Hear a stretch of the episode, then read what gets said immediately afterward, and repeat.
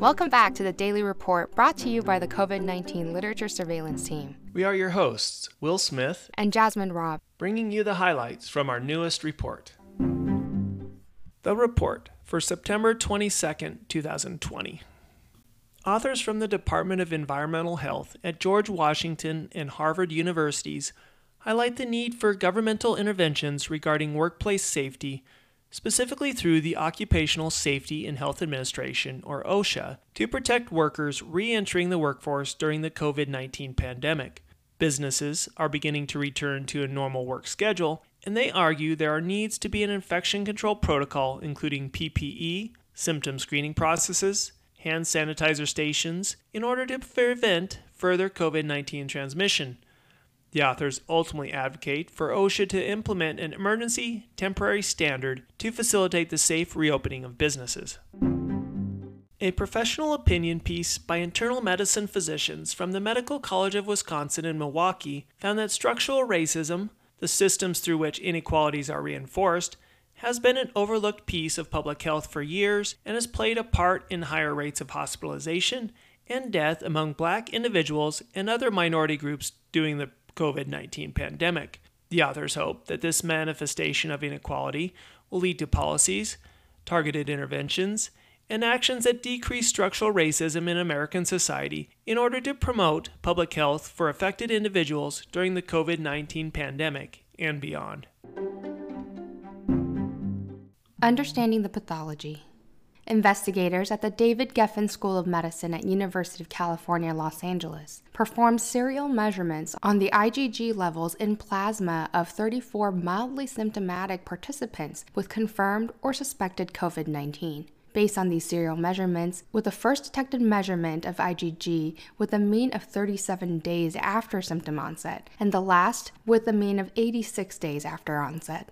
The estimated half life of anti SARS CoV 2 IgG was about 36 days, suggesting a short lifespan of humoral immunity against SARS CoV 2 in patients with mild cases of COVID 19. Transmission and prevention.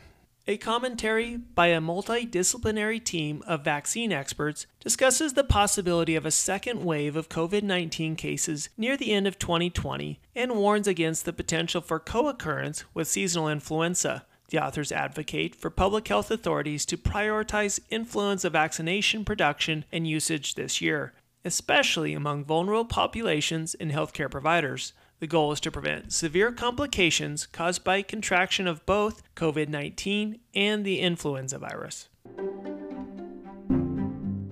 Management a professional opinion piece by physicians at the Hobel University Hospital in Denmark suggests that cases of COVID 19 with acute respiratory distress syndrome resemble the low compliance seen in neonatal respiratory distress syndrome. They discuss that SARS CoV 2 replicates in alveolar type 2 cells, impacting the production and turnover of surfactant and causes alveolar inflammation and collapse. The authors propose that severe COVID 19 cases should be evaluated for surfactant levels, for which a point of care tests for babies have already been developed, and individuals with low surfactant could be provided surfactant treatment to possibly improve patient outcomes.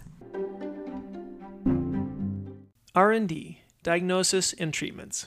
A special report by members of the National Institutes of Health briefly describes the various COVID 19 diagnostic tests currently available in the new NIH Rapid Acceleration of Diagnostics, the RADX initiative, which is aimed at rapidly increasing COVID 19 diagnostic capabilities in the U.S. Challenges this program will encounter include digital connectivity, manufacturing, and distribution.